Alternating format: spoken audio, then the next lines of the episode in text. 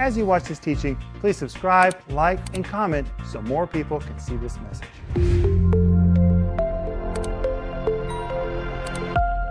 Welcome to Home Group. My name is Rick Renner, and we've been waiting for you. And tonight, we are going to have a blast because Denise and me and Joel are going to talk to you about the deeper dimension. And really, this is going to be about the Holy Spirit, how to really start an adventure with the Spirit of God. And I want you to order my brand new series, which is called The Holy Spirit and You. It's based on my book called The Holy Spirit and You Working Together as Heaven's Dynamic Duo. But Denise, I have never taught the entire book until now. And right now in the regular TV program, I'm teaching the entire book.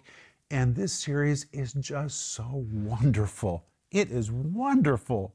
And I'm so excited for people to listen to it and to order this series because I want you to launch out into deeper water and know the deeper dimension of the Holy Spirit. And this series comes in 10 parts in multiple formats with a study guide. And the two of these together are just so powerful. And please be sure to order the book as well. I wrote this book because I wanted to document the work of the Holy Spirit in my life and make it so easy to understand that anybody can launch out into their own adventure with the Holy Spirit. And I know you want that. And that's why I call the subtitle Working Together as heaven's dynamic duo. You and the Holy Spirit are supposed to be the dynamic duo. And hey, if you need prayer, please let us know how to pray for you. Matthew 18 19 says that if any two of you will agree as touching anything on earth, God will do it. So there's some requirements. Number one, there has to be two in agreement. Next, we have to be on earth. So if there's two of us and we're on earth, if we agree about anything, the Bible says Jesus will do it. So let us know how to pray for you, and we will pray in faith, and God really will move in your life. Tonight, we're going to talk to you about the baptism in the Holy Spirit because that really launched me and Denise and our family into what I call the deeper dimension. But Denise and I both grew up as Baptists, and I'm very grateful for the Baptist church that I grew up in. The Renner family was committed. If the door was open at the church, the Renners were there. We were there Sunday morning, we were there Sunday night, we were there Wednesday night, we were at training union, GAs, RAs, Wednesday night choir rehearsal, Saturday visitation. The Renners attended everything at the church. Now, Denise, were you guys like that? Yes, we didn't do visitation, but everything he just said choir, GAs. Of course, I didn't go to RAs. That was the Royal Ambassador. And you were a girls. Uh, actually, Denise, weren't Girls you Auxiliary. The, weren't you the queen of the girls? I got to be the queen. I was never the king, but I never wanted to be the king of the RAs. Uh, Who wanted to be the king of RAs? And then Sunday school, then training union, then Wednesday night prayer meeting. I mean, we were so committed that we studied our quarterlies. Did you have a quarterly? I had to study my quarterly because my mother was a Sunday school teacher.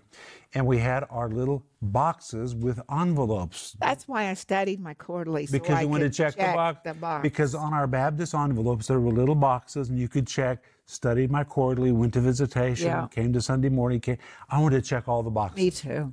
So we were really, really committed and we loved Jesus with all of our heart. But in our church and in Denise's church, we were what was called cessationists. You say, what in the world is a cessationist? Well, let me throw another term out there. Today, I'm a continuist. Well, what's a cessationist and what is a continuist? Well, I've never even heard of a continuist. Well, a cessationist, it's a theological position that says that the gifts of the Holy Spirit ceased. That's why we were cessationists at the end of the apostolic age. That suddenly the gifts of healing and miracles and all the gifts in 1 Corinthians chapter 12, that all of them just disappeared, they ceased at the end of the apostolic age. If you are a continuist, it means you believe they continued and they still are active today. Well, I'm a continuist. I'm a continuist, Amen. 100%. We're continuous in the Renner family today. But when we were growing up, Denise, we were cessationists. In fact, we thought if anybody spoke in tongues, they obviously either had a demonic problem or they were mentally ill, probably mentally ill because we really didn't believe in demons. We just thought they were crazy. And we actually made fun of people who were Pentecostals. For example, around the corner from our church, there was a Pentecostal church. And I remember us laughing at those people, laughing at their dresses, laughing at their hairstyles, because the women, especially Pentecostals back in those days, honestly, they did look a little freaky to us. Long hair or beehive hair way up to here, and Mm-hmm. they always had long sleeves and long dresses, and we just thought they were just freakish. Mm-hmm.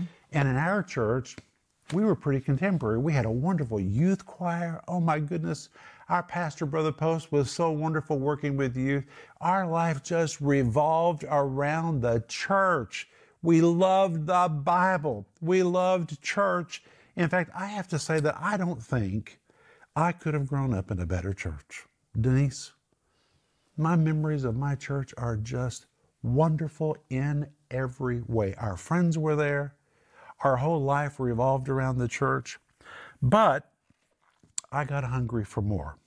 My head was really filled with Bible teaching because our pastor, he set a banquet on the table every time he preached. He was such a marvelous Bible teacher. But we were cessationists, so we didn't believe in the gifts of the Holy Spirit. We really didn't believe in healing very much. Even if we said we did, we didn't really pray for people to be healed with faith. We just even prayed for people to have grace to accept their sickness. We just didn't really see the supernatural or believe in the supernatural. We just didn't. We were cessationists. But I really got hungry. Well, about the time that I got hungry, one day, I went over to see my aunt after school. Well, my aunt had veered from the faith and she became a Pentecostal. So we kind of stayed away from her. We didn't ever touch anything spiritually, doctrinally with her because she was a Pentecostal. But that day when I walked over to her house after school, I walked in the door because back in those days nobody locked their doors. And I walked in her house and she was listening to a reel to reel tape.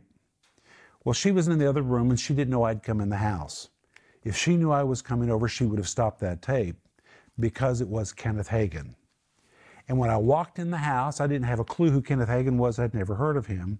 All I knew is whoever she was listening to suddenly began to speak in tongues, and I had never heard tongues before. And I remember standing there thinking, that is tongues. Oh my goodness.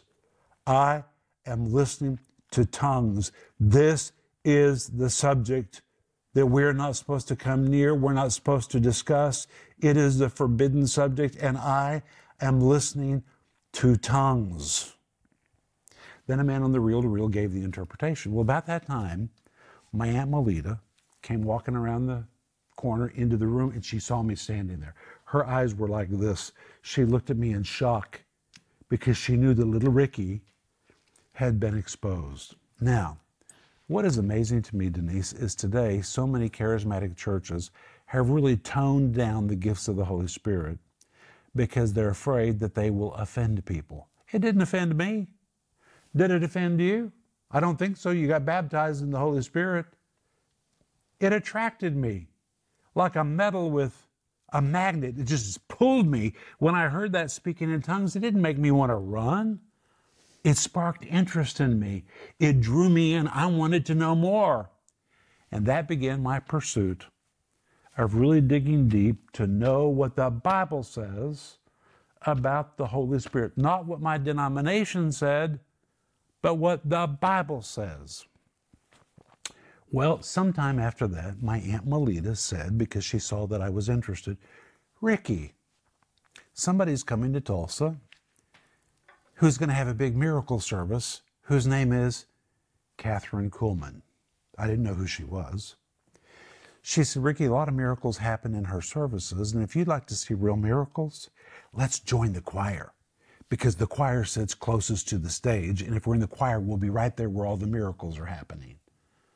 So I said, okay, let's join the choir. What did your parents say about joining? I don't know why, but my mother let me go. My mother let me go. And I joined the Kathryn Kuhlman Choir at the Mabee Center at ORU. Did you have the robes on and everything? No, there were no robes. But when that service started, I was totally disarmed because of what I saw happen on that stage. miracles. I mean, people receiving miracles right in front of me. And because I was nearly on the stage, I was watching it happen, ears open, people getting out of their wheelchairs, like biblical miracles. And it was like Jesus of the Gospels stepped onto that stage. And I remember thinking, wait, wait, wait, wait, wait. I've been told none of this happens anymore, but I'm seeing it with my own eyes. But what impressed me more than the miracles was what I saw with Kathryn Kuhlman. She was interfacing with the Holy Spirit like he was a real person. I saw a divine romance taking place between this woman and the Holy Spirit, the Spirit of God. It was like I was peeking in on something so intimate and so powerful and I remember thinking, wait, now hold on. God is not a respecter of persons. And that means if God will do it for that woman, God will do it for me. And by the time that service was finished, which was about a five or six hour service, I was changed. And a short period after that, I was gloriously baptized in the Holy Spirit. But I want to read a scripture. In Matthew chapter 5, Jesus makes this statement in verse 6 Blessed are they which do hunger and thirst after righteousness, for they shall be filled. But guess what the Greek says? Blessed are they which are hungering and thirsting after righteousness, for they shall be filled. And what I learned, and maybe what you've learned, is that sometimes you come into a place of what I call divine misery, where you're just not satisfied. You go to church, you give your tithe, you give your offering, you go to Sunday school, you sing in the choir, you serve in the church, you do everything, but you just feel like there's just a hole in the pit of your stomach. Something, something hasn't happened yet. You're waiting for something to click. And Denise, think how many people go to church week after week after week after week, but they know there's something more. That's what I call a place of divine misery, hungering, thirsting. It's an uncomfortable place to be in, except that it leads you to a place where you're filled. And that's what happened to me. And Denise, that's really what happened to you. Well, many, many years ago, the first thing that God did in my heart was um, I was in my Baptist church, and and just like Rick said, I mean, we made fun of Pentecostals. I would drive down this certain street and try to look in the windows of this Assembly of God church just to see if anybody was hanging from the chandeliers. Denise, we used to tell Oral Roberts jokes. Oh my goodness. I remember one joke was don't ever go play golf with Oral Roberts because all the holes heal up. I mean, we would just laugh and make fun of anything miraculous. Well, I I really had heard they were hanging from the chandeliers, so I thought, well, we maybe we'll get to see that.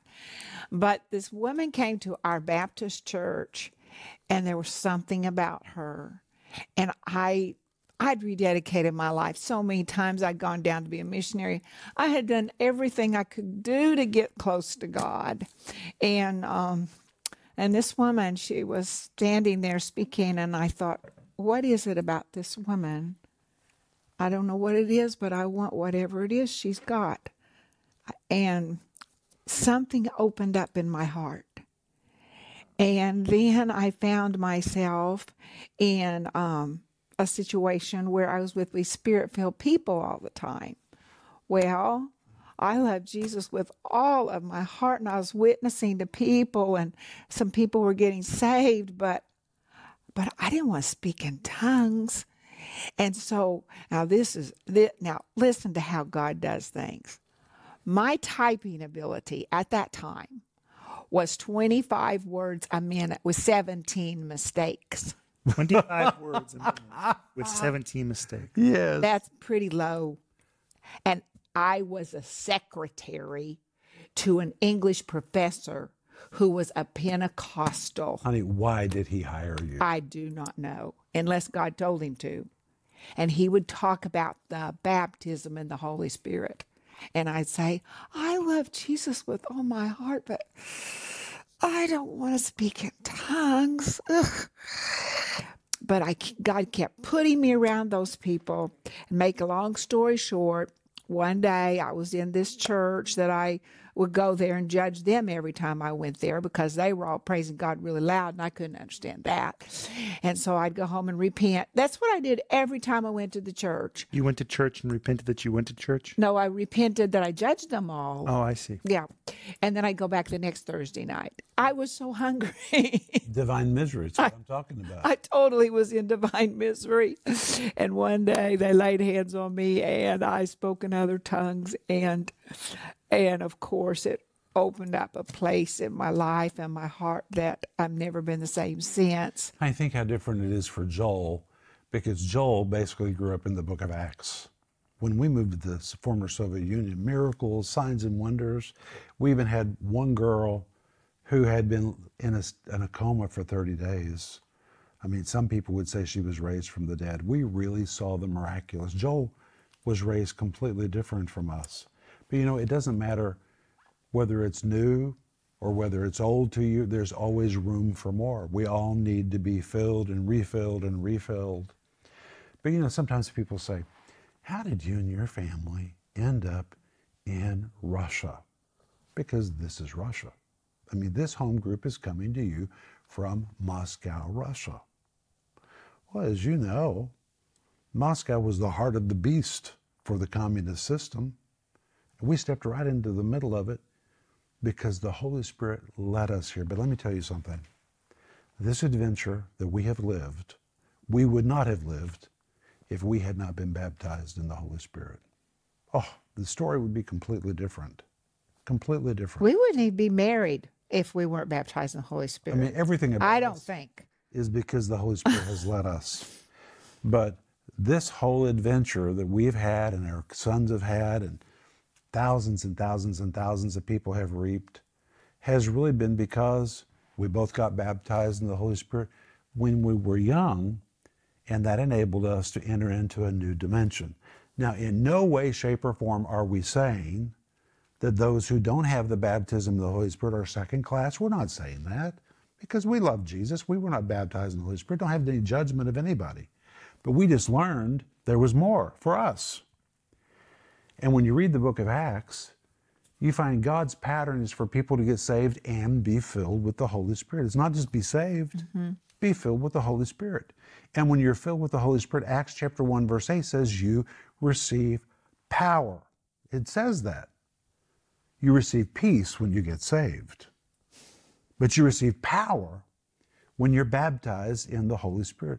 The Bible makes that so clear, and that's why I want you to get my book called The Holy Spirit and You Working Together as Heaven's Dynamic Duo. This book will walk you into what I'm talking about. And maybe you're already baptized in the Holy Spirit. Get this book and send it to somebody and let it be your missionary to do your talking for you. Or if you're just hungry for more, this book will lead you into something more. Anyway, that's what we're talking about every night this week. And when we come back tomorrow night, we're going to see what Jesus said about the Holy Spirit being our comforter. Mm-hmm. What in the world does that mean? That the Holy Spirit is our comforter. I think you're going to be quite surprised. And tomorrow night, home group is going to be a blessing to you. But please let us know how to pray for you. And if you've never been filled with the Holy Spirit, but you want to be, give us a call. We'll pray with you, or just pray right there where you are by yourself.